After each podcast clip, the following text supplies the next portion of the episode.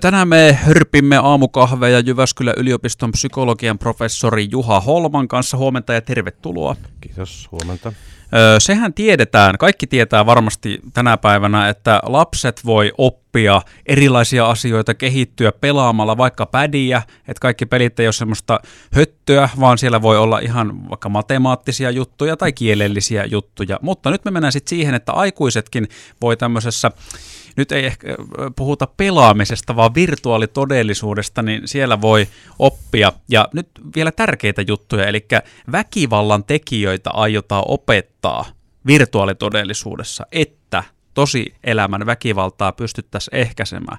Meidän täytyy nyt aloittaa tästä, että miten tämmöinen on mahdollista, että virtuaalitodellisuus auttaa tosielämää, että ehkäisemme väkivaltatapauksia? Tämä on tällainen virtuaalitodellisuus, mikä luodaan tässä, missä, missä tuota, tämä väkivallan tekijä asetetaan tämän virtuaali, tässä virtuaalitodellisuudessa, joka on tällainen niin sanottu upottava virtuaalitodellisuus, niin tämä väkivallan kohteen niin kuin asemaan. Ja tämä on niin kuin todettu, että, että joillakin on vaikeuksia asettautua ja ymmärtää sitä oman väkivaltaansa seurauksen. Tämä on sellainen pyrkimys tavallaan auttaa tekijää ymmärtämään, mikä, hänen, mikä on se kohteen näkökulma tähän asiaan ja mikä, mitä ne vaikutukset, mitä on se pelko, mikä se saattaa tulla. Tässä on kysymys tästä psykologisesta väkivallasta, eli uhkaavasta tilanteesta, missä tulee virtuaalitodellisuudessa tällainen hahmo vastaan ja, ja tota, lähemmäs ja lähemmäs ja huutaa ja käyttää aika kovaa ääntä. Ja tässä on niin tarkoitus, että tämä väkivallan tekijä ymmärtää omat toimintansa, mitä hän on luultavasti tehnyt, että mit, mitä sen vaikutukset on niin kuin kohteelle. M- miten tämä sitten ihan käytännössä tapahtuu? Ymmärsin näin, että on jonkinlaiset tämmöiset 3D-lasit, tyyppiset tai VR-lasit, kun se oli se virallinen nimitys, ne laitetaan päähän ja sitten me hypätään sinne virtuaalitodellisuuteen kokemaan näitä asioita. Joo. Se on tällaiset lasit, jotka laitetaan päähän ja tota, sitten siinä on myöskin alussa tällainen, mitä tarkoitan tämä upottava todellisuus, eli siellä on kädessä tällaiset eh, ohjaimet, jotka siinä myöskin alussa katsotaan, eli se upottaminen tapahtuu sillä, että se henkilö katsoo virtuaalitodellisuudessa omaa pelikuvansa, mikä näkyy siinä naisena. Ja sitten hän niin kuin ohjaimilla koskettelee tällä niin kuin tiettyjä palloja siinä, jolloin se, että ajatellaan, että siinä joutuu niin kuin siihen virtuaalitodellisuuteen enemmän sisälle. Ja sen jälkeen tulee tämä itse tapahtuma, missä, missä tuota, tulee tällainen hahmo, joka, tällainen mieshahmo, joka tulee lähemmäs ja lähemmäs ja ja tuota käyttää kovaa ääntä ja, ja tuota, ikävää kieltä, jos sanotaan näin. No onko tämä sitten siis joku PlayStation, mikä jokaiseen kotiin hommataan, vai millä tavalla tätä sitten ihan konkreettisesti käytetään? Ja meneekö se edes koteihin vai tapahtuuko se jossain muualla sitten? No tämä on, on osa tällaista väkivallan tekijöiden ohjelmia, mitä voi käyttää. Tämä ei, niin kuin, tämä ei ole itsenäisesti millään lailla toimiva. Että tämä on niin kuin, tavallaan työkalu sellaisin väkivallan tekijöiden tekijöille suunnattuihin ohjelmiin, missä, missä tuota, niin kuin, niin kuin tähän asti klassisesti on keskusteltu ja, ja tuota, kaikella lailla yritetty saada sitä väkivallan väkivaltaa vähenemään, niin tästä, tämä on niin kuin tavallaan uusi työkalu sellaisen niin kuin toimintaan. Ja onko tämä siis, tämä teknologia on olemassa jo ja käytössä, vai onko tämä vasta semmoinen, että on ikään kuin suunnitteluvaihe menossa? Tämä on eurooppalainen yhteistyö. Meillä on barcelonalaisia tuota, yhteistyökumppaneita tässä, jotka ovat jo kehittäneet tämän aikaisemmin tämän tyyppisiä asioita, ja nyt tässä kehitetään niin kuin enemmän e-, Euroopan unionin rahoituksella tällaista niin kuin suoma, suomalaista versiota ja tietenkin tehdään myöskin muita versioita. Ja ta, ajatuksena on saada koko Euroopan käyttöön näihin väkivallan tekijöiden ohjelmiin tällainen yksi pala, mitä voidaan käyttää siellä sitten, jotta ei tämä niin itsenäisesti toimi, eikä tule mitenkään markkinoitavaksi eikä myyntiin kellekään PlayStationin tai muuallekaan. Jututettavana meillä on siis Jyväskylän yliopiston psykologian professori Juha Holma. Hän on tehnyt 25 vuotta työtä lähisuuden väkivallan ehkäisyn tutkimisen ja tekijöiden kuntouttamisen parissa. Ja nyt kun me tästä virtuaalitodellisuudesta on puhuttu, että miten sillä voitaisiin vähentää näitä väkivaltatapauksia tosielämässä, niin jatketaan kohta ja otetaan sitten käsittelyyn se, että mikä on ammattilaisen näkemys siihen, missä mennään tässä Suomessa tänä päivänä tämän lähisuuden väkivallan suhteen. Onko tilanne parempi kuin joskus vai onko se mennyt toiseen suuntaan?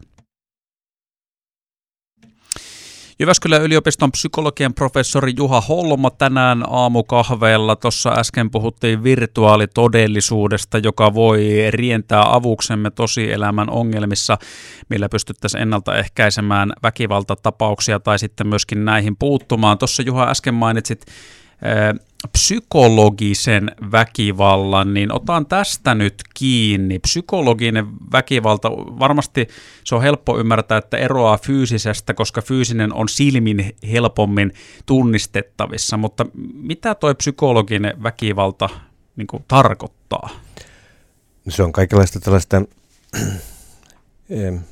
sellaista väkivaltaa, mikä aiheuttaa pelkoa. Se on uhkailua, se on huutamista, se on toisen haukkumista, se on toisen arvon alentamista, kaikkeen tällaista, mutta yleensä siihen liittyy vallankäyttö ja sitten se, että se aiheuttaa toisessa pelkoa. Nämä on sellaisia, mitä tota, me usein käytetään siinä, kun me yritetään opettaa ihmisiä ja varsinkin väkivallan tekijöitä siihen, että mikä hänen toimintaansa on ollut niin kuin, psykologista väkivaltaa tai henkistä väkivaltaa, että se aiheuttaa pelkoa. Se saa toisen tekemään jotakin asioita, mitä hän ei halua tehdä tai olemaan, te, niin kuin olemaan tekemättä, joita hän haluaisi tehdä.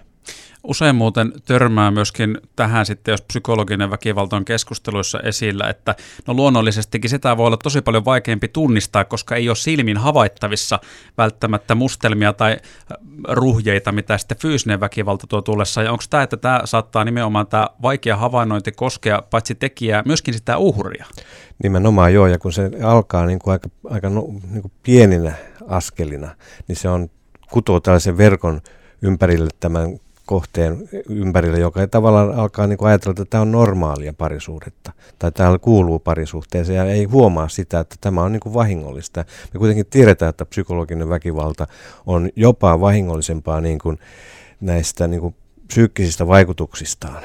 Se aiheuttaa masennusta, se aiheuttaa ahdistusta, tällaisia asioita, niin se on jopa vahingollisempaa kuin tämä fyysinen väkivalta.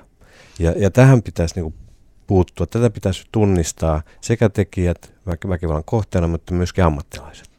Ja tähän varmasti myöskin toimista ö, aloitettiin, kun tuosta virtuaalitodellisuuden hyödyntämistä puhuttiin, niin tämmöisiä työkaluja lisää toivon mukaan tulee. Sä olet 25 vuotta tehnyt työtä lähisuhdeväkivallan ehkäisyn, tutkimisen ja sitten väkivallan tekijöiden kuntouttamisen parissa. Nyt kun 2020-lukua eletään ja sä oot kuitenkin nähnyt 25 vuoden ajalta työn puitteissa tätä, niin minkälaisesta ongelmasta me puhutaan Suomessa tällä hetkellä? Onko tässä suuntaan tai toiseen tapahtunut jotain muutosta?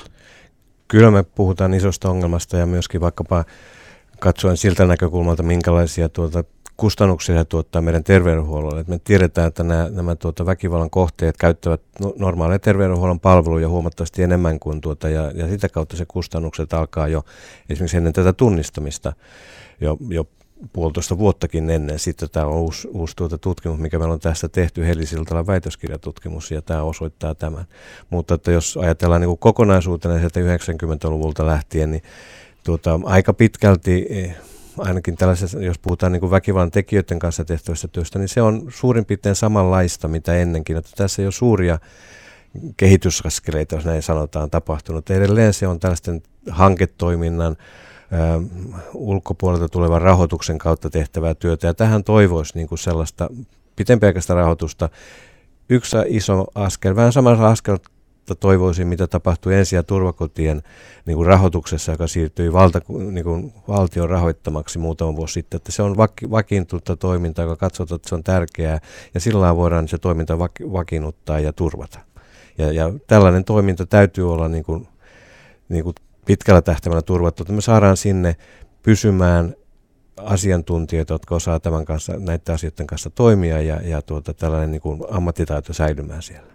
Tässä on tavallaan nyt myös jo niin kuin tämän keskustelun perusteella selkeä semmoinen ristiriita tulee esiin, että on, on teknologiaakin, jota voidaan tässä hyödyntää, uusia menetelmiä, joita voidaan tässä hyödyntää, mutta sitten kuitenkaan ei ole mitään semmoista merkittävää kehitysaskelta otettu tässä vaikka 25 vuoden aikana, niin miten sä tietenkin tulevaisuutta aika hankala ennustaa, koska harvalla meistä se kristallipallo takataskusta löytyy, mutta kysytään näin, että näetkö sä nyt sitten valoa tunnelin päässä?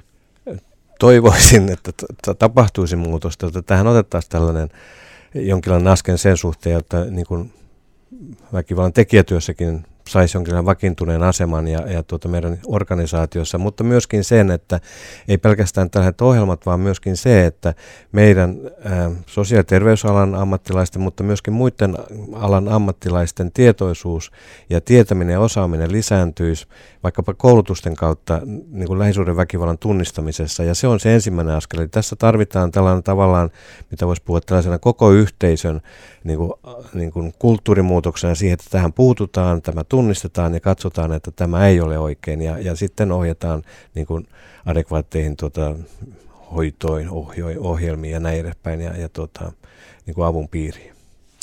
Jyväskylän yliopiston psykologian professori Juha Holma, kiitos visiitistä. Kiitos.